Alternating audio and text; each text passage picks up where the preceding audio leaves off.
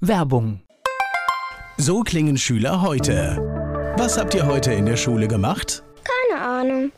Und so klingt der Speedlearner. Was habt ihr heute in der Schule gemacht? Heute haben wir sehr viel über Afrika gelernt. Soll ich bei den ägyptischen Pharaonen anfangen und bei den Zulu-Kriegen aufhören? Oder interessiert es dich in Wirklichkeit gar nicht? Speedlearning. Für bessere Noten. Wie wir vom Hoffnungslerner zum Speedlearner werden.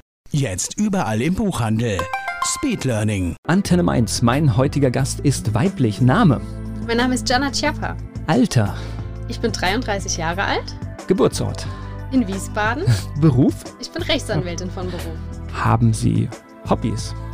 Ja, also tatsächlich, ich habe einen Hund, mit dem bin ich sehr, sehr viel unterwegs. Mit dem ja, betreibe ich ein Hobby und ansonsten reise ich sehr gerne. Das war in den letzten zwei Jahren wahrscheinlich etwas enger, ne? Oder ging es? Das Reisen? Ja. Ja, es ist ein bisschen weniger gewesen als sonst, aber so ab und zu haben wir es dann doch geschafft. Gibt es sowas wie ein Lebensmotto? Ja, ich habe bei mir auf der Arbeit das sogar als Bild hängen und zwar heißt mein Motto, der Kopf ist rund, damit das Denken die Richtung ändern kann. Oh, sehr, sehr gut. Die Menschen, die mit Ihnen zusammenarbeiten, was meinen Sie, sagen die über Sie? Was macht Sie aus? Woran erkenne ich Sie? Ja, die Mitarbeiter, mit denen ich zusammenarbeite, ich glaube, die schätzen, dass ich einen sehr freundlichen Umgang habe, ja, dass ich sehr verbindlich bin und aber trotzdem mit sehr viel Spaß im Alltag unterwegs bin. Die Rechtsanwältin Jana Chiappa hier zu Gast bei Antenne Mainz. Sie ist Rechtsanwältin, kommt aus Kleinwinternheim und ist hier zu Gast bei Antenne Mainz. Jana Chiappa ist da. In Wiesbaden geboren, auch aufgewachsen? Nein, tatsächlich nicht. Okay. Ich bin ein Dorfkind. Ich wohne zwischen Mainz und Worms und da bin ich auch aufgewachsen. Und wie kam es dann zu Wiesbaden? Das ist eine gute Frage. Ich glaube, die Klinik hatte sich meine Mutter vorher einfach ausgeguckt, ja. Okay, war eine bewusste, bewusste Ja. Entscheidung. Mhm. Ja. Das heißt, wo genau aufgewachsen? In Dolgesheim. In Dolgesheim. ja. Mhm. Das ist heute Verbandsgemeinde Rhein-Selz, wenn ich das richtig im Genau. Kopf habe. Okay, also eine klassische Kindheit auf dem Dorf, kann man sagen. Ich habe eine Geschichte mit Dolgesheim, fällt mir gerade ein. Meine Eltern hatten ein Grundstück, das war aber in den 70er Jahren in Dolgesheim gekauft und haben aber dann irgendwie den Rückzieher gemacht und es ist trotzdem dann Mainz geworden. Also doch die Stadt. Ja, es ist dann doch die Stadt geworden. Deswegen Dolgesheim war für mich immer so, so ganz weit weg auf dem Land. Ja, als meine Eltern damals das Haus dort gekauft hatten, da sind die noch mit ja, Landkarte dahin gefahren und in, den umliegenden Dörfern kannte das erstmal niemand. Ja, vielleicht ein bisschen so auch, auch in der Zeit. Ja, aber, aber heute, sage ich mal, ist es ja alles letztendlich ja, ja Peripherie von Mainz, wenn man es ganz genau nimmt. Das hat sich so, so, Stimmt, so ja. drastisch verändert Ja. durch die Größe. Fast schon bis Frankfurt eigentlich. Kindheit auf dem Dorf bedeutet, man kann vieles machen, man ist schnell in der Natur, man ist schnell in den Weinbergen und wird auch von allen irgendwie beobachtet. Ja, es ist natürlich ein kleines Dorf, ungefähr 1000 Einwohner, würde ich sagen. Da hat man schon jeden gekannt, ja. Mittlerweile wohne ich nicht mehr da, aber ja, Natur, immer Tiere gehabt. Also ich habe das ehrlich gesagt gemocht. Mich hat es nie in die Stadt gezogen. Auch während des Studiums habe ich auf dem Dorf gewohnt. Das hat mir irgendwie immer gut gefallen. Und das heißt, das Leben hat auch dort stattgefunden. Schule ging in Dolgesheim wahrscheinlich los. Nein, da Ah. gab es damals noch keine Grundschule. Die war in Ölversheim noch. Und dann bin ich in Oppenheim aufs Gymnasium gegangen. Perfekt. Also schon noch auf den Dorfgebieten. Immer so, so eine Frage, die ich all meinen Gästen stelle. Waren Sie eine gute Schülerin? Ich war keine schlechte, sagen wir es mal so. Aber ich habe schon so meine Fächer gehabt, für die ich mich gut motivieren konnte. Und auch so welche, die mir einfach gar nicht gefallen haben. Also mein Abi habe ich nicht schlecht gemacht, aber ich war auch nie eine der Besten, sage ich ganz ehrlich.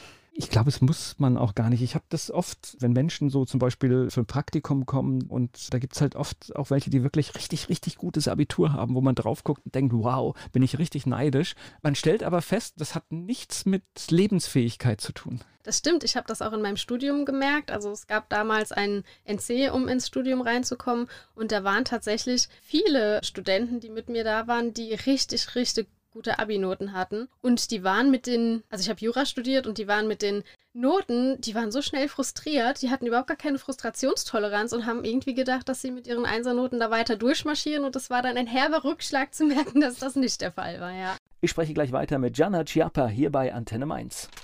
Tierrecht, das ist ihr Thema, da sprechen wir gleich drüber. Jana Chiappa, Rechtsanwältin, ist hier zu Gast bei Antenne Mainz. So, da habe ich jetzt schon das Studium rausgehört. War das denn sofort klar nach der Schule, was es werden soll, was es wird? Nein, nicht wirklich. Also ich hatte in der 10. Klasse ein Schülerpraktikum in der Kanzlei in Mainz gemacht Und das hatte mir ganz gut gefallen. Ich habe aber nie wirklich zielstrebig in die Richtung gedacht. Also ich habe keine Vorbelastung in der Familie, sagt man ja äh, so ganz gerne, also keine Juristen. Und meine Mutter hatte damals zu mir gesagt, Jana, bewirb dich doch mit deinem Zeugnis aus der 12. Klasse. Das kann man machen. Ich weiß jetzt nicht, wie das heute ist, aber damals konnte man sich mit dem zweiten Halbjahreszeugnis der 12. Klasse schon um den Studienplatz bewerben. Und meine Mutter ist dann einfach mit mir, hat ins Vorlesungsverzeichnis geguckt und hat gesagt, setz dich doch mal in ein paar Vorlesungen, was du dir vorstellen könntest. Und da habe ich dann in der einen oder anderen Jura-Vorlesung gesessen und habe mich einfach, weil ich wollte nicht, dass nach dem Abi so eine große Lücke entsteht, habe ich mich mit meinem 12. Klasse Abschlusszeugnis schon beworben und bin dann da, ja, tatsächlich einfach dabei geblieben, weil es mir gefallen hat. Wow, das ist ja schon richtig strukturiert. Sind Sie ein strukturierter Typ? Ja, kann man schon sagen, aber okay. man muss auch sagen, dass meine Mutter mich auf die Idee gebracht hat. Also ich denke mal, von mir aus wäre mir das in dem Moment nicht unbedingt eingefallen. Man ja. ist ja dann auch in der 12. Klasse noch in so einem, ja, man ist irgendwie, ich sag ganz gerne mal so ein bisschen lost. Ne? Man weiß, es ist jetzt bald vorbei mit der Schule, wo soll es hingehen? Und wenn man nicht jetzt vielleicht wirklich aus der Familie die Idee hat, wo es hingehen soll, dann kommt das schon an so einen Punkt, wo man vielleicht auch ganz froh ist. Also ich war froh, dass man mir da so ein bisschen gesagt hat, so könntest du es machen und so habe ich es dann auch gemacht. Ja. Naja, gehören aber zwei dazu. Einer, der den Vorschlag macht und dann noch jemand, der ihn auch annimmt. Ja, das stimmt. Also mir war das schon wichtig, jetzt keine riesige Lücke im Lebenslauf zu haben oder schon einigermaßen zielstrebig voranzukommen, klar, ja. Und das heißt, das war dann das Jurastudium? Das war das Jurastudium. Ich hatte noch andere Fächer gehört und ich habe einen etwas, ja, einen kleinen Umweg zum Jurastudium gefunden. Und zwar, wie gesagt, das hatte einen NC damals, den ich nicht hatte. Ich hatte mich in Mainz, Gießen und Marburg beworben, weil ich halt einfach auf jeden Fall reinkommen wollte. Gießen und Marburg hatte keinen NC. Da hatte ich den Studienplatz sicher und in Mainz, da gab es den Umweg, ich bin übers Nebenfach reingekommen. Ich habe Jura mich im Nebenfach immatrikuliert und habe dann einfach im zweiten Semester ins Hauptfach gewechselt. Das war auch so ein kleiner Kniff, den, den meine Mutter mich gebracht hatte. Ja, genau. Das hat dann ganz gut funktioniert. Ja, wie gut, dass es die Mütter gibt. Ja. Das heißt, Studienort war auch Mainz. Ja, genau. Ist, glaube ich, auch ein schöner, schöner Platz zum Studieren. Ich habe es gemocht, ja. Also es ist ja in dem Sinne, also klar, der Jura-Fachbereich ist schon irgendwie größer als manch anderer Fachbereich. Da ist man am Anfang schon ein bisschen überwältigt, wenn da 800 Leute in, einem, in der Erstsemestervorlesung sitzen. Aber das ist ja ausgedünnt später, sage ich mal. Und ich habe es sehr gerne gemocht. Gleich geht's weiter im Gespräch mit Jana Chiappa hier bei Antenne Mainz. Jana Chiappa ist hier zu Gast bei Antenne Mainz. Sie ist Rechtsanwältin, kommt aus Kleinwinternheim und beschäftigt sich vor allem mit Tierrecht.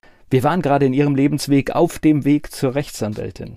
So, wie geht's dann weiter? Das heißt, das Studium wird abgeschlossen und ich glaube, dann muss man erstmal in eine Kanzlei gehen und irgendwie anfangen zu arbeiten oder wie ist der Weg? Man kann sich dann entscheiden, ist man mit seinem ersten Staatsexamen zufrieden? Reicht das für das, was man machen möchte? Oder will man quasi einen der klassischen Juraberufe ergreifen, also Anwalt, Richter, Staatsanwalt irgendwie? Und dann muss man ins Referendariat gehen und noch das zweite Staatsexamen machen. Und das habe ich auch gemacht. Oberlandesgerichtsbezirk Koblenz, Mainz, Alzey hier in der Umgebung. Genau, dann das Referendariat, zweites Staatsexamen und dann habe ich als Anwältin gearbeitet. Was macht man in dieser Zeit während dieses zweiten Staatsexamens? Also das Studium ist klar, aber was muss man da noch machen? Das ist die Vorbereitung aufs zweite Staatsexamen. Man sagt immer, da geht es dann in die Praxis. Kann ich nicht so ganz unterschreiben. Also es ist natürlich immer noch irgendwie theoretisch. Man hat dann an den verschiedenen Gerichten Arbeitsgemeinschaften, die einem nochmal praktische Wissen ein bisschen weiter vermitteln sollen, theoretisch, was irgendwie lustig ist. Aber da ist man die ganze Zeit in verschiedenen Ausbildungsstationen. Also mal bei einem Zivilrichter, bei einem Staatsanwalt oder am Strafgericht. Man muss in eine Behörde oder ans Verwaltungsgericht, dass man überall mal so ein bisschen reinschnuppern kann und überall auch von Praktikern lernt.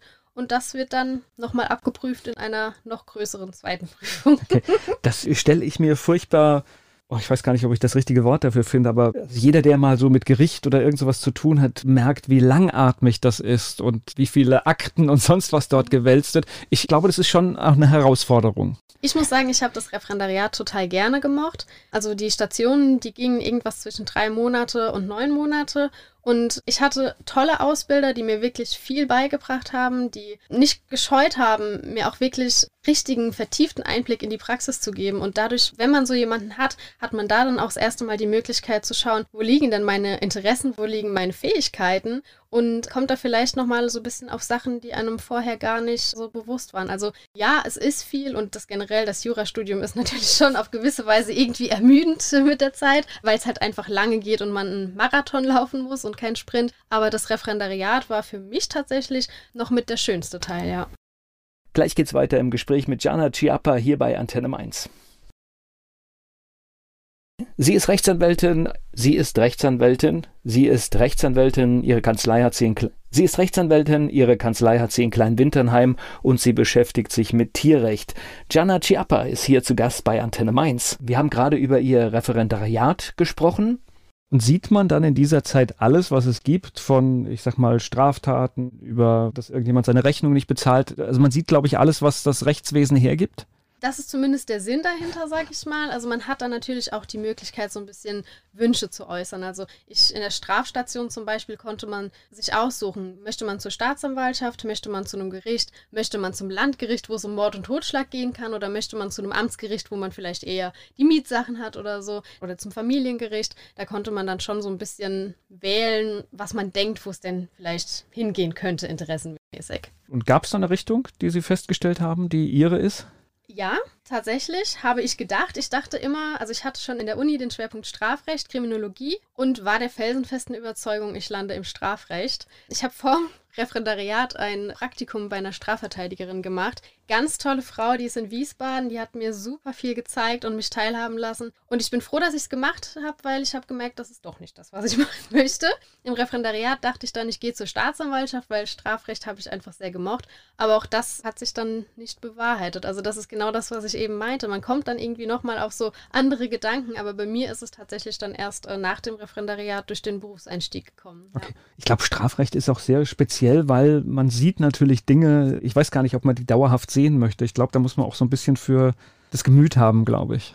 Ja, das wäre gar nicht mal so mein Problem gewesen. Es ist nur so, dass man oftmals Mandanten hat, die eine ganz besondere Betreuung brauchen, ja, die dann vielleicht auch mal gesagt haben müssen, nein, bitte heute jetzt nicht mit der durchsichtigen Bluse zu Gericht und ist man halt auch irgendwie so ein bisschen Nanny und alles drumherum und das war irgendwie nicht so das, wie ich es mir vorgestellt habe. Also da geht das Jurastudium zu der Praxis extrem auseinander und ich kann wirklich jedem nur raten, da mal reinzuschnuppern in einem Praktikum und auch wirklich Interesse zu zeigen, dass man wirklich sehen will, wie es abläuft, nicht nur mal kurz ein paar Akten lesen, einmal mit zu Gericht, sondern sondern wirklich gucken, so und so läuft es ab, um rauszufinden, ob man sich diesen Beruf wirklich vorstellen kann. Sie sagen da gerade was ganz Wichtiges. Ich war auch mal Zeuge in einem Prozess und das fällt mir nämlich gerade auch ein. Und ich war sehr überrascht. Also das heißt, diese Partei, die damals geklagt hatte, die sind völlig leger und also so wie ich jetzt hier rumlaufe, vor Gericht aufgetreten und haben aus meiner Sicht alleine da schon einen Punkt verloren, weil alle anderen, ja, ich sag mal, diese Szenerie viel besser bedient haben. Ja, das ist tatsächlich so. Also man sagt ja ganz oft nur so, Kleider machen Leute. Natürlich ist damit nicht unbedingt die Hochwertigkeit gemeint in dem Sinne, aber es ist schon was anderes, ob ein Mandant einem zu Gericht kommt und der ist einigermaßen ordentlich angezogen und auch gepflegt oder ob man da wirklich jemanden hat, wo man sagt, okay, so würde man den eigentlich nicht mehr auf der Couch antreffen. Das hat bei dem Gericht natürlich auch einen gewissen Eindruck und vermittelt auch so ein Gefühl von, nimmt er das hier ernst? Also das heißt, es ist tatsächlich mehr als nur die Sachlage, sondern man muss da wirklich viele Dinge im Auge haben. Ja, natürlich. Also klar wird man keinen Prozess verlieren, sage ich mal, wenn man Recht hat und der Mandant nicht ordentlich angezogen ist, um es jetzt mal zu überspitzen. Das ist natürlich nicht der Fall. Aber man muss es ja auch mal so sagen, auch Richter sind nur Menschen, ja. Und Menschen haben einen Eindruck. Wollte ich gerade ja. sagen. Und das, und das Schlimme ist ja, der erste Eindruck, den wir irgendwie uns machen, den kriegen wir ja auch nicht mehr ohne weitere. Also klar, man kann das schon ja. revidieren, ja. aber es bleibt halt was hängen, ja. Ich fand es hochinteressant. Meine Ausbilderin am Amtsgericht in Worms, das war beim Strafgericht, die hat mal zu mir gesagt, also die hat, macht schon sehr lange Strafsachen und die hat mal zu mir gesagt, also die Leute, die wegen Betrugs bei ihr sitzen, das sind immer die, die so ein richtiges Blender-Outfit haben. Also ganz, ganz oft so wirklich richtig rausgeputzt mit Schlips und Fliege, also fast schon übertrieben, ja. Und sie sagte, das ist hochinteressant, dass sie das über die Jahre wirklich, dass ihr das ins Auge sticht, dass sie sagt, sie hat eine Betrugsakte da liegen und dann kommt wieder jemand, der da komplett, ja, piekfein sitzt und ja, das, da hat sie dann halt auch immer schon so ein Feeling für und ja, das ist interessant. Naja, wir reagieren ja auch drauf. Also ich merke das jetzt erst seit Banken leger sind, was es tatsächlich macht, ja. Das heißt, früher saß man da jemanden ganz seriös gegenüber, heute weiß man gar nicht, wer da sitzt. Also es macht was mit uns, ja, ob wir wollen oder nicht. Finde ich auch, ja. Also wie gesagt, es wird in den meisten Fällen nicht kriegsentscheidend sein, weil es ändert ja nicht, nichts an der Rechtslage, sage ich mal. Aber wenn es dann auf eine Nuance ankommt und gerade wenn man zum Beispiel Zeugen hat, ja, das Gericht würdigt Zeugen und das Gericht kann das nur auf seinen eigenen Eindruck stützen. Und in dem Sinne, finde ich, zählt dann schon die Gesamtsituation, was darüber kommt, ja. Das heißt, nach dem Studium ging es wohin bei Ihnen? nach dem zweiten Examen, also nach dem Referendariat, kam das zweite Examen und ich war mit meiner Note nicht so ganz zufrieden und wollte gerne nochmal die Möglichkeit nutzen, die zu verbessern. Das können Juristen machen. Man kann den ganzen Kram einfach nochmal schreiben, wenn man die Muße dazu hat. Und das habe ich gemacht. Ich wollte das nicht so machen, dass ich einfach nochmal ein halbes Jahr ausschließlich lerne. Das konnte ich nicht, das wollte ich nicht. Und da habe ich mich dann in der Kanzlei für eine Teilzeitstelle beworben. Und habe dann drei Tage die Woche in der Kanzlei angestellt gearbeitet und die restlichen zwei Tage und so bis ins Wochenende habe ich dann nochmal gelernt für diesen Verbesserungsversuch. Genau. Wobei, da habe ich ja noch mehr Respekt, weil das ist ja fast die doppelte Leistung, weil man muss ja seine Arbeit machen und hat den Kopf in der Arbeit und dann noch entsprechend seine Aber ich Arbeit muss leisten. sagen, das hat so viel gebracht, weil man einfach irgendwie nochmal einen anderen Blick auf die Sachen bekommt. Also man ist dann in der Praxis, man tut was und das kann man wirklich dann auch so gut für die Klausuren verwenden und das hat sich bei mir dann auch wirklich bemerkbar gemacht, muss Okay. ich sagen. also Note verbessert. Ja. okay, ja. Es geht gleich weiter im Gespräch mit Gianna Chiappa hier bei Antenne Mainz. Gianna Chiappa ist mein Gast hier bei Antenne Mainz. Sie ist Rechtsanwältin, kommt aus Kleinwinternheim, hat dort ihre Kanzlei und angefangen hat es natürlich erstmal in einer fremden Kanzlei und da waren wir gerade im Gespräch hier bei Antenne Mainz. In dieser Kanzlei dann geblieben oder? Ich war dort ungefähr anderthalb Jahre und habe aber dann gemerkt, dass ich nicht so richtig glücklich bin, wenn ich mich an gewissen Stellen nicht frei entfalten kann. Also klar, wenn man angestellt ist, dann hat man natürlich immer Sachen, die einem vorgegeben sind. Ja, so klar, man führt die Kanzlei nicht selber, man muss sich da in Strukturen fügen und auch generell die Sachbearbeitung. Und ich habe gemerkt, dass ich das einfach brauche für mich und da gerne so, ich sag mal, mein eigenes Süppchen kochen möchte, sowohl was Kanzleiführung angeht, als auch die Mandatsbearbeitung. Und deswegen, ja, habe ich dann den Schritt in die Selbstständigkeit gewagt im Anschluss. Das heißt, das Selbstständigen Gehen war schon da? Ja, Aus der Familie eine Vorbelastung oder? ja, beide Eltern sind selbstständig. Okay. Ja. Also das heißt schon sehr früh gesehen und, äh, Genau. und auch nicht abgeschreckt. Ja, nicht juristisch, also nicht im Ja. juristischen Bereich, aber beide selbstständig. Habe das ja so von Anfang an mitbekommen, dass das eher was Positives ist, wenn man sich selbst entfalten kann und sein eigener Chef sein kann, ja. Es ist ja so eine Mischung. Es gibt natürlich auch immer negative Seiten, aber letztendlich geht es um die Eigenverantwortlichkeit und dann auch diese Autonomie in allen Bereichen, ja. Ja, das Auch- ist auch das, was ich daran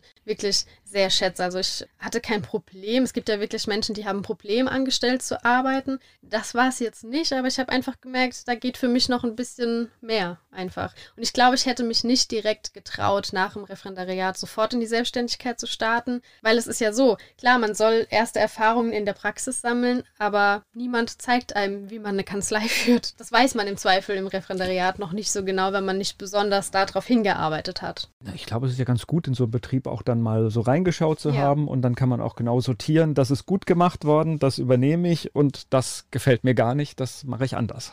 Richtig, genau. Und ebenso diesen Eindruck, was ist es denn, was mir gefällt und was ist es, was mir nicht so gefällt, das merkt man ja dann erst, wenn man es halt auch wirklich gemacht hat. Also so war es zumindest bei mir und da wusste ich ganz genau, okay, das ist was, das finde ich gut, das finde ich nicht so gut und in die Richtung ist es dann auch gegangen, genau.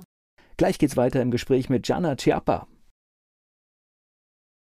Gianna Chiappa ist hier mein Gast bei Antenne Mainz. Sie hat erst in einer Kanzlei gearbeitet, dann war aber doch relativ schnell klar, dass es eine eigene Kanzlei geben wird. Darüber spreche ich jetzt mit ihr hier bei Antenne Mainz. Was mache ich da? Fange ich gleich an, mich zu spezialisieren oder fängt man da globaler an? Wie funktioniert das? Das kommt so ein bisschen drauf an, auf was man hinaus möchte. Also will man eine Kanzlei sein, die vor allen Dingen regional tätig ist, dann kann es natürlich schon sein, dass es Sinn macht, sich gar nicht so zu spezialisieren, sondern eben so mehr auf die Örtlichkeit zu gehen, die Leute an sich zu binden und die kommen eben dann mit all ihren Problemen, sage ich mal, zu einem. Das ist nicht das, was ich gemacht habe, sondern bei mir war es so, ich habe mir direkt zwei Schwerpunkte rausgesucht. Klar, ich mache auch andere Sachen, aber ich mache vor allen Dingen Angelegenheiten, die mit Tieren zu tun haben, also Recht rund ums Tier und ganz gegensätzlich Unfallschadenregulierung im Verkehrsrecht. Hat das eine nichts mit dem anderen zu tun, aber sind Manchmal vielleicht. ja, manchmal vielleicht, aber nicht per se. Ja, genau. Also ich habe mich extrem spezialisiert. Die Sache mit den Tieren ist ja auch eine extreme Nische. Und das war mir von Anfang an wichtig, dann nicht quasi alles anzuziehen, weil ich habe die Erfahrung gemacht. Ich habe auch während dem Studium Praktikum in der Kanzlei gemacht und habe gemerkt, dass man sich da oftmals zu sehr in Sachen verliert, weil das vielleicht nicht so das eigene Spezialgebiet ist. Man braucht zu lange für die Sachen, die einem eigentlich schneller von der Hand gehen könnten, wenn man sie öfter hat. Und dann war es für mich dann doch die Spezialisierung auf mehrere Also ich habe das erlebt, ich habe mal einen Rechtsanwalt in der Grundstücksberatung gebraucht und dann hat mir jemand, den ich kenne, einen Spezialisten empfohlen und das war auch Gold wert. Das heißt einfach jemand, der wirklich nichts anderes macht, als dieses Thema zu bearbeiten. Ja, natürlich. Äh, also der guckt sich den Vorgang an und sagt, das und das, da ist die Mhm. Lücke und da haben wir eine Möglichkeit und Punkt. Und man ist, auch wenn dieser Spezialist vielleicht ein Tick teurer ist, lohnt es sich unterm Strich, weil halt einfach die Zeit, die er braucht, ist so viel weniger. ja, und das ist ja auch für den Anwalt von Vorteil, wenn er nicht jedes Mandat quasi das Rad neu erfinden muss, sich neu einarbeiten muss, sondern weiß, okay, hatte ich schon mal in Konstellation XY, kann ich so auch wieder machen. Ja, das ist ja auch für den Anwalt ein ganz anderes Arbeiten, als wenn er alles wieder, ja, wenn sich in alles neu reindenken muss, ja. Jetzt sprechen wir mal über das Thema Tierrecht. Das heißt, äh, ich, ich glaube, es ist ein ganz großes Feld. Im Vorgespräch war natürlich der erste Gedanke, ist sofort beim Tierschutz auch und bei solchen Dingen. Aber es ist natürlich viel vielfältiger. Es fängt wahrscheinlich damit an, dass, was weiß ich, das Beispiel, an das ich gerade gedacht habe, ich habe einen Hund, der reißt sich von der Leine und verursacht einen Unfall. Ne? Das wäre so etwas für Sie? Auf jeden Fall, das ist was, was ich eigentlich täglich auf meinem Tisch habe oder wir generell in der Kanzlei. Tierrecht an sich ist ja ein umgangssprachlicher Begriff. Das ist jetzt nichts. Es gibt keinen Fachanwalt für Tierrecht oder so, wie es ihn vielleicht für Verkehrsrecht gibt. Das sind einfach alle Fälle, die mit Tieren weitestgehend zu tun haben. Aber natürlich gibt es da auch so ein paar Paradebeispielsfälle, die man da immer wieder hat. Ja, und das ist so ein Beißvorfall. Das ist tatsächlich was, das habe ich immer wieder auf dem Tisch. Entweder vertrete ich den Halter des Hundes, der gebissen hat, oder eben desjenigen, der gebissen wurde. Das sind immer so zwei Seiten, die natürlich so ein bisschen gegensätzlich sind. Aber das ist tatsächlich was, ja, das habe ich regelmäßig auf meinem. Ich wollte gerade sagen, ich habe das im Umfeld auch gerade mitbekommen. Es kommt auch echt wirklich häufig vor. Ne? Das ist, man denkt immer so, es wäre gar kein Thema, aber es kommt doch häufig vor, diese Bissvorfälle, ja. Das kommt sehr häufig vor. Und vor allen Dingen, was ich so hochinteressant finde, ist, wenn man nicht mal in dieser Situation war, weiß mal man im Zweifel nicht, was auf einen zukommt und man weiß auch nicht, dass es einen Anwalt gibt, der einem genau mit diesem Problem helfen kann. Und wenn man sich dann mal auf die Suche begibt, dann kommt man unter anderem zu mir. Aber da gibt es schon einige Punkte, auf die man achten muss und finde ich sehr, sehr wichtig. Wie gesagt, man, man googelt es dann und denkt, oh, da gibt es wirklich Anwälte, die genau das machen. Ja, klar, machen auch Anwälte andere das einfach mit, aber das ist halt wirklich was, das geht uns wirklich schnell von der Hand. Und es ist ja auch so, in Deutschland, jedes Bundesland hat ein anderes Landeshundegesetz. Das heißt, es gibt in jedem Bundesland Unterschiede, wie das Verfahren zu laufen hat, was man tun muss. Und wenn man das nicht weiß, das ist natürlich dann schwierig, ja. Das hört sich komplex an und äh, bei so einer Geschichte muss man wahrscheinlich auch immer diese ganze Situation, war der Hund angeleint, war er frei und all diese Dinge machen dann wahrscheinlich etwas aus. Ne? Ja, auf jeden Fall. Das kommt immer auf den Einzelfall an. Das heißt, wenn jemand kommt und sagt, ja, was muss ich denn machen bei einem Beißvorfall, kann ich diese Frage immer nur sehr pauschal beantworten. Weil natürlich muss ich ganz konkret schauen, was ist passiert und danach richtet sich dann auch das, was zu tun ist. Ja. Und was ich da erlebe, ist, das ist so ein klassischer Fall, wo auch verdammt viele Emotionen immer im Spiel sind. Und deswegen macht es vielleicht auch manchmal Sinn zu sagen, ich schalte da jetzt jemanden ein, der einfach für mich spricht, Ja. weil ansonsten vielleicht auch jemand, den man kennt aus der Nachbarschaft, dass man es einfach noch viel mehr belastet, als es notwendig ist, wenn man es selbst versucht zu klären. Das stimmt. Also wir haben die Erfahrung gemacht, dass die Tierangelegenheiten generell hochemotional sind. Also man sagt ja wirklich zum Beispiel bei Hunden beste Freund des Menschen und da können die Emotionen schon mal mit einem durchgehen oder also mit den Mandanten. Und ich bin generell ein Freund davon, wenn es zu emotional wird, dann sollte man das vielleicht so ein bisschen abgeben oder auslagern. Aber es ist halt auch einfach wirklich schwierig. Also wenn man jetzt zum Beispiel bei einem Beißvorfall denkt man vor allen Dingen so daran, naja, da hat es eine Verletzung gegeben oder es gab Tierarztkosten und man will die Kosten ersetzt haben. Aber was viele nicht wissen, der beißende Hund, der kann zum Beispiel auch als gefährlich eingestuft werden von einer Verwaltungsbehörde. Und wenn man sich da einfach gegenüber einer Behörde äußert und nicht weiß, auf was es ankommt, dann ist das ein Riesenproblem und dann kann teilweise vielleicht auch der Anwalt nichts mehr machen. Also wir sagen, wir sind immer froh, wenn die Leute sehr, sehr früh kommen und das Kind noch nicht in den Brunnen gefallen ist. Quasi. Sie haben das richtig gesagt, das ist ein extremst emotionales Thema, weil der Hund ist ein Familienmitglied bei vielen und wenn dann halt irgendwie irgendwelche Vorschriften kommen, dann wird es, glaube ich, unangenehm und unschön, ja. Ja, und man hat ja dann auch einfach ja das Bedürfnis, also der Hundehalter in dem Moment, der ist vielleicht ängstlich, ja, vielleicht ist er auch wütend über die Situation und hat total das Bedürfnis, sich jetzt sofort zu verteidigen. Und dann werden in dieser emotionalen Situation Sachen gesagt oder am besten noch schnell eine E-Mail in die Tasten gehauen und ans Veterinäramt geschickt. Und dann liest man das später als Anwalt und denkt sich, okay, davon kommen wir jetzt nicht mehr weg. Und das ist natürlich was, das ist immer gut, dann zu sagen, okay, ich warte jetzt erstmal kurz, ich werde diese Chance nicht nutzen, in der Emotion mich kurz mal an die Behörde zu wenden. Das ist immer gut, ja. Ich glaube, das ist ein genereller Lebenstipp, den wir hier geben können, dass man im Rausch von Emotionen selten E-Mails schreiben sollte. Also schreiben, schreiben darf man sie vielleicht, aber man sollte sie nicht rausschicken. Das stimmt, ja. Das kann ich unterschreiben, ja. Ja. Und das ist halt einfach misslich, weil man sich dann halt einfach in eine nachteilige Situation bringt, die oft auch unnötig ist. Ja. Richtig, und man sagt auch eben einfach Sachen, man weiß ja in dem Moment nicht, auf was es später im Verfahren ankommen wird. Wir als Anwälte, die da spezialisiert sind, wir wissen das, wir wissen genau, wo die Dreh- und Angelpunkte im Verfahren sind. Und wenn zu diesen schon was gesagt wurde, dann ist es halt für uns schwierig. Ne? Also beim Tierrecht, in Anführungszeichen, kommt es auch auf den Menschen an. Auf jeden Fall, ja. Jana Chiappa hier zu Gast bei Antenne Mainz. Tierrecht, das ist ihr Thema. Die Rechtsanwältin Jana Chiappa aus Kleinwinternheim ist hier zu Gast bei Antenne Mainz. Was gehört denn da noch rein? Also das ist jetzt das Offensichtliche. Mhm. Was gehören da noch für Dinge rein? Also was wir wirklich täglich auf dem Tisch haben, sind Verfahren mit dem Veterinäramt. Also wenn zum Beispiel das Veterinäramt eine Tierhaltung kontrolliert hat und da zum Beispiel irgendwelche Missstände vorgefunden hat und irgendwelche Anordnungen erlässt, zum Beispiel Tiere einem Tierarzt vorstellen oder auch Tiere weggenommen hat. Ganz oft vertreten wir Hundezüchter. Hundezüchter brauchen ab einem gewissen Ausmaß ihrer Tätigkeit eine Erlaubnis vom Veterinäramt für ihre Tätigkeit. Da gibt es ganz oft Probleme. Wir haben ganz oft tierärztliche Behandlungsfehler, Tierhaltung im Mietrecht oder zum Beispiel man hat einen Hund gekauft und dieser Hund ist dann krank und man hat zum Beispiel horrende Tierarztkosten und sieht das irgendwie nicht so ganz ein, dass das nur von einem selber getragen wird und will sich dann beim Züchter so ein bisschen schadlos halten. Genau, das sind alles so Sachen, die wir öfter mal haben. Oder halt auch diese klassischen Beißvorfälle eben. Okay, das sind ja Riesenfelder. Und Pferderecht. Pferderecht, okay, ja. Große Tiere, ne? Ja, und auch hochpreisige Tiere. Also das ist ja schon so, wenn man ein Pferd kauft, wird meistens eine Ankaufsuntersuchung vorher gemacht und da kann es auch schon zu Komplikationen geben. Ich hatte gerade, aber jetzt weiß ich gar nicht, ob das auch schon wieder ein eigenes Rechtsfeld ist, als Sie das so gerade gesagt haben mit Tieren, die weggenommen werden. Da haben Sie dann gleich mit der Züchtung angefangen. Ich war sofort gedanklich gerade in der Landwirtschaft. Spielt das auch eine Rolle oder ist das ein, wieder ein ganz anderes Feld? Kann damit reinspielen. Also wir haben zum Beispiel auch schon Landwirte, die Rinder gehalten haben oder auch Ziegenhaltung vertreten. Ja, das kann schon mal sein. Gerade auch wenn es um Probleme mit den Behörden geht. Aber es ist ja auch so, dass es einen eigenen Fachanwalt für das Thema Landwirtschaft gibt. Also je nachdem, um welche Anknüpfungspunkte es da geht, ist man da bei uns vielleicht nicht ganz richtig. Also geht es dann wirklich ums Tier, sage ich mal, dann ist man bei uns richtig. Geht es aber zum Beispiel um irgendwelche Subventionen oder so, dann würde ich vielleicht eher wirklich zu jemandem gehen, der sich ausschließlich mit der Landwirtschaft befasst. Genau. Das heißt, so ein Fall, ich glaube in Baden-Württemberg ist es gerade, wo die Katzen Ausgangssperre haben, weil irgend so eine Vogelart geschützt wird in irgendeinem Landkreis. Das wäre dann auch so ein Fall für Sie? Sagen wir es mal so, schwer denkbar, was da für ein Rechtsfall zu konstruieren wäre.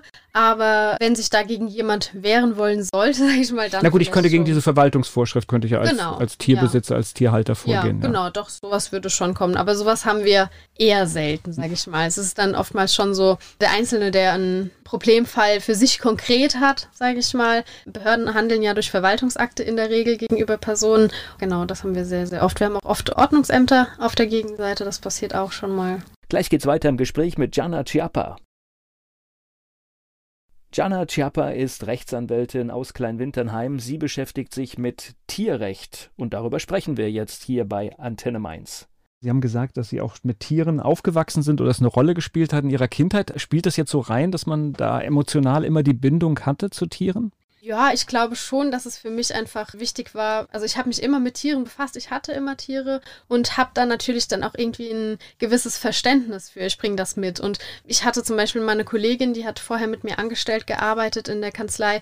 Die hatte noch nie ein Tier gehabt und die hat ganz anders argumentieren können als ich. Also, das klingt so doof, aber irgendwie ist es doch wirklich so gewesen, ja. Und sie hat dann vielleicht auch öfter mal gesagt, okay, naja, ich hätte hier jetzt Angst, selber Angst gehabt vor dem Hund und dann quasi eher so dieses gesehen, da müssen wir doch was machen. Und wenn man da so ein bisschen Erfahrung hat, generell im Umgang mit Tieren, ist das, denke ich mal, schon irgendwie hilfreich, ja. Ja, weil es ist ja, ist ja spannend, weil ja Tiere verhalten sich ja auch so wie Menschen verhalten. Also das ist, ich bin jetzt jemand, der es immer irgendwie mit Katzen hatte und das sind sehr lustige Tiere, weil die gehen ja immer zu den Menschen, die sie gar nicht mögen. Also die Katzen hassen mhm. eigentlich, aber sie verhalten sich halt so, dass die Katze das liebt, mhm. weil die sitzen ruhig und mhm. still mhm. und denken, hoffentlich kommt sie nicht zu mir und machen möglichst wenig Bewegungen mhm. und das liebt die Katze und dann ist sie da. Ja, gut, das, das kann ich mir gut vorstellen. Katzen sind ja eh sehr speziell. Aber wir haben zum Beispiel auch sehr, sehr viele Katzenzüchter, ja. Das ist das Pendant zu den Hundezüchtern, haben wir auch sehr oft. Ich habe auch gerade gestern ein neues Urteil gelesen, da ging es um einen Katzenbiss. Ja, also kann auch vorkommen. Ja, können die. Ja, können die sehr gut. oder, oder auch, auch, andere Dinge, ja. Das heißt, diese Züchtung, merke ich, spielt schon eine große Rolle, weil ich denke jetzt einfach, ich würde mir immer irgendwie ein Tier holen, das irgendwo gelandet ist im Tierheim, um einfach zu gucken, dass ich irgendwas Gutes tue. Aber es gibt dann viele Menschen, die wirklich dann auch immer noch sagen, ich hätte gern irgendwie ein Zuchttier. Ja, auf jeden Fall. Also das ist jetzt gar nicht mal unbedingt so dieses, ich will nichts aus dem Tierschutz, sondern es hat ja auch so, der Sinn hinter der Züchtung ist ja auch, gesunde Tiere hervorzubringen. Also hm. der Grundgedanke. Das heißt, die Leute wenden sich oftmals an einen Züchter, weil sie hoffen, dass der die rassetypischen Anfälligkeiten zum Beispiel weitestgehend weggezüchtet hat, sage ich jetzt mal ganz salopp formuliert. Aber es ist auch so, dass wir deutschlandweit ganz viele Tierheime vertreten, weil auch Tierheime können zum Beispiel massive Probleme mit Behörden haben, ja, oder Probleme bei der Vermittlung. Also das ist jetzt nicht nur so auf diese, ich sag mal, gewerbsmäßige Schiene mit den Züchtern, sondern wie gesagt, wir haben auch deutschlandweit ganz viele Tierheime, die uns beauftragen die letzten zwei Jahre haben das ja gezeigt. Also wir haben da auch nach Katzen gesucht in dieser Zeit. Das war sehr, sehr witzig und dann haben wir überall angefragt und dann war alles, ja, es war alles vermittelt. Also sowas habe ich noch nie erlebt vorher. Das also Tierheim Main, sowas. Die hatten alle gerade keine Tiere zum Vermitteln und das hat sich jetzt wieder schlagartig verändert. Corona ist vorbei und dann ist das ein oder andere Tier wieder zurückgekommen ins Tierheim, was natürlich auch bitter ist. Ja, das stimmt. Das habe ich auch wirklich von vielen Tierheimen, mit denen wir zusammenarbeiten, gehört, dass auch wirklich teilweise einfach Tiere am Zaun draußen angebunden wurden, weil das vielleicht auch Leute sind, die sich dann schämen, zu sagen, okay, ich will es jetzt wieder abgeben. Dann wird es einfach angebunden oder zum Beispiel die Katze mit dem Katzenkorb vor der Tür ausgesetzt, ja. Gleich geht's weiter im Gespräch mit Gianna Chiappa. Tierrecht, das war unter anderem Thema mit Gianna Chiappa hier bei Antenne Mainz. Sie ist Rechtsanwältin und hat sich auf dieses Gebiet spezialisiert. Sie sind dann auch im Prinzip diejenige, die vielleicht aktiv wird, wenn jemand zum Beispiel ein, ein Tier nicht richtig hält. Das wäre dann auch so ein Fall? wenn, wenn es da eine Anzeige gibt irgendwie? Genau, also das kann man ja von zwei Seiten sehen. Also natürlich vertreten wir dann zum Beispiel den Tierhalter, dessen Haltung moniert wird, weil es ist doch schon in der Regel so, dass der Tierhalter das dann anders sieht aus diversen Gründen, ja. Und es kommt natürlich auch immer so ein bisschen drauf an, auf die Intensität, was die Behörde verfolgt. Also kommt die Behörde jetzt und nimmt erstmal den ganzen Tierbestand weg. Natürlich wehrt sich dann der Tierhalter und versucht, die Tiere wiederzubekommen. Da stehen dann zum Beispiel manchmal auch Tierhalteverbote im Raum, die so nicht im Raum stehen bleiben sollen. Und natürlich haben wir aber auch schon Leute vertreten, und beraten, die gesagt haben, hier, ich habe Kenntnis davon erlangt, bei mir in der Nachbarschaft oder wo auch immer, werden Tiere nicht ordnungsgemäß gehalten, was kann ich denn tun? Also, dass wir dann schon raten, naja, Veterinäramt einschalten, so verhalten sie sich am besten. Das sind dann meistens aber nur Erstberatungsfälle, weil die Leute, die brauchen für die Meldung beim Amt dann ja keine Vertretung in der Regel, es sei denn, es ist sehr komplex, aber schon vielleicht auch mal so eine kleine Beratung dahingehend, was sind denn überhaupt die Handlungsmöglichkeiten, ja. Das Wort Tierhalteverbot, das erschreckt mich. Das heißt, kann das jeden treffen? Das kann unter gewissen Voraussetzungen jeden treffen. Ja, also Paradebeispiel, Nachbarschaftsfehde. Der Nachbar hat das Veterinäramt gerufen und denen mal einfach aus reiner Boshaftigkeit gesagt, in der Tierhaltung stimmt was nicht. Und klar, wenn nichts im Argen ist, dann wird da auch mit Sicherheit kein Tierhalteverbot kommen. Aber je nachdem, ich meine, es kann ja immer mal Situationen im Leben geben, wo es vielleicht für einen nicht so gut läuft. Ich hatte zum Beispiel mal eine Person, die hat sehr isoliert gelebt und die hatte Corona und hat wirklich mehrere Wochen, die hatte auch eine Vorerkrankung, komplett flach gelegen und sie wusste, dass das mit den Hunden, die hatte mehrere große Hunde und die waren nur im Garten und sie hat halt nicht jeden Tag mal durchgesaugt, weil es ihr so schlecht ging. Und dann kam das Veterinäramt dahin, hat eine entsprechende Situation vor Ort vorgefunden, alle Tiere weggenommen und ein Tierhalteverbot verhängt. Also das kann schon passieren und das ist hochinteressant, weil das hat der Bürger nicht auf dem Schirm, was das Veterinäramt alles darf. Naja, und vor allen Dingen ist es ja sehr bitter, weil das ja wirklich normalerweise eine Situation ist. Wenn ich das jetzt so höre, würde ich denken, okay, das ist jetzt nicht so, wie es sein soll, aber es hat ja ein Ende. Genau, das ist dann natürlich auch unsere Argumentation in solchen Verfahren. Es gab Gründe dafür, die Gründe sind behoben, es war vielleicht nicht optimal und das weiß die betroffene Person auch, aber es wird eben nicht mehr vorkommen, weil es war eine Sondersituation. Sowas gibt es, aber es gibt natürlich auch Fälle, die wir bekommen, wo wir sagen, okay, also das können wir manchmal auch mit unserer Kanzleiphilosophie nicht vereinbaren. Also es ist immer so, ich habe die Leute in der Erstberatung, die melden sich, sagen, das und das ist mir passiert, Veterinäramt war da, alle Tiere weg und dann habe ich ja erstmal nur die Schilderung von der Person, die sich bei mir meldet. Und wir machen das immer so, wir beantragen dann Akteneinsicht bei der Behörde und sichten, was wirklich vorliegt. Und manchmal hat man dann auch einfach Umstände vor Ort, wo man sagt, okay, da kann man für die Person nichts tun. Es ist vielleicht dann auch besser, wenn die keine Tiere hält. Erstmal. Ja, das gehört dann auch, glaube ich, Ja. diese große Ehrlichkeit, die gehört, glaube ich, dann auch dazu. Ja, denke ich auch. Ja, das ist ein spannendes Feld. Das heißt, Sie sind die Ansprechpartnerin immer dann, wenn es ein Problem rund um das Tier gibt, sage Genau, ich mal. ja. Okay. Und Unfallrecht, das können wir noch nebenbei. Das ist natürlich der Klassiker, aber wahrscheinlich auch in den letzten zwei Jahren weniger los als sonst, ne? Das stimmt, ja. Also natürlich ist man noch im Auto gefahren, aber man hat das schon gemerkt. Die Leute waren weitestgehend im Homeoffice. Es sind viel weniger Unfälle passiert. Das haben auch die Werkstätten und Sachverständigen berichtet. Aber das hat sich ja jetzt mittlerweile zum Glück auch wieder geändert. Also ich hatte regelmäßig einen Termin im Rottgau in dieser Corona-Zeit und ich habe das genossen. Also jetzt Ja. mittler mittlerweile ist es, wenn ich in diese Richtung fahre, ist die Autobahn wieder voll Mhm. und das dauert anderthalb Stunden länger als normal. Und in der Zeit war das wirklich toll. Man ist auf die Autobahn gefahren und kein Mensch da. Also insofern können natürlich auch weniger Unfälle passieren. Ja, also ich kann das bestätigen. Natürlich für den Fahrer ist es dann super, aber wir Anwälte haben das schon mitbekommen, dass das ein bisschen weniger war, ja. Ihr Name, wo kommt denn der her?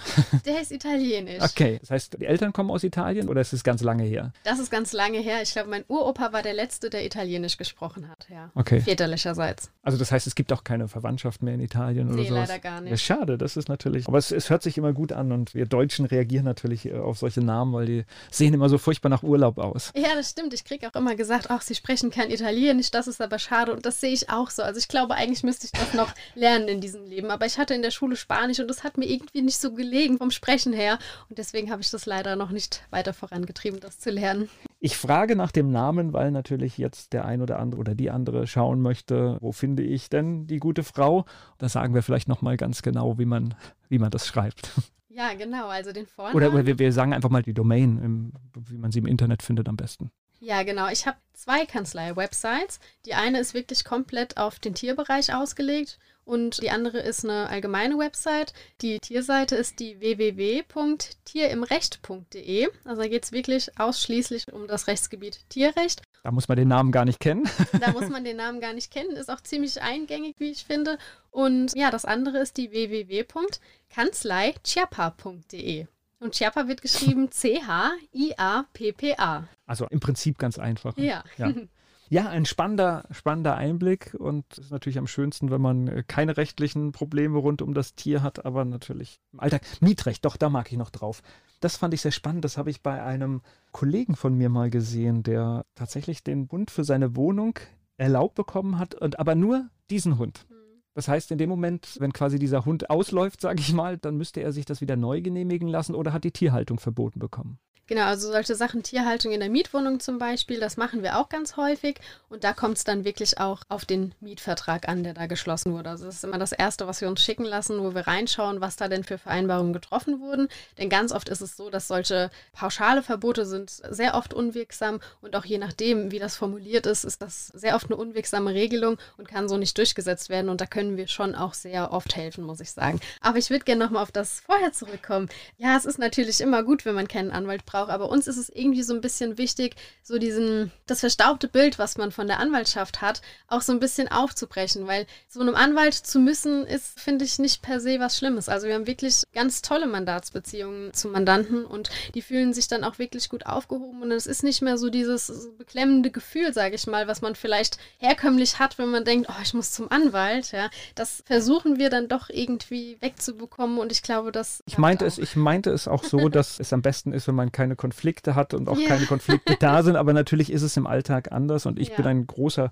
ein großer Freund tatsächlich, Sie haben es zwischendurch auch schon gesagt, lieber einmal zu früh kommen, weil es geht ja auch oft darum, vielleicht einen Prozess oder vielleicht einen ganzen Akt, der dann hinten dran kommt, den zu verhindern, ja, und ihn schon ganz früh abzubremsen. Und das geht, das geht sehr oft. Das stimmt, ja. Aber das ist wirklich dann sehr, sehr schnell, muss man dann oft handeln. Richtig, und man sollte da wirklich auch keine Scheu haben. Also, und wenn man sich nur eine Erstberatung bei uns bucht quasi, das ist dann einfach nur ein freundliches Gespräch über das Problem, was man hat. Und da steht keiner mit erhobenem Zeigefinger und man muss sich auch nicht schlecht fühlen. Also von daher, ja, ist das, glaube ich, wichtig, das nochmal zu erwähnen. Ja, wir scheuen da manchmal, das ist vielleicht, weiß ich nicht, ist auch so, so ein Phänomen, was in der Gesellschaft steckt, so diese Erstinvestition in irgendetwas. Aber wenn man manchmal sieht, was aus so einem Verfahren werden kann, ist es manchmal einfach gut investiertes Geld. Ja. Das denke ich auch, ja. Danke für das Gespräch. Vielen lieben Dank für die Einladung.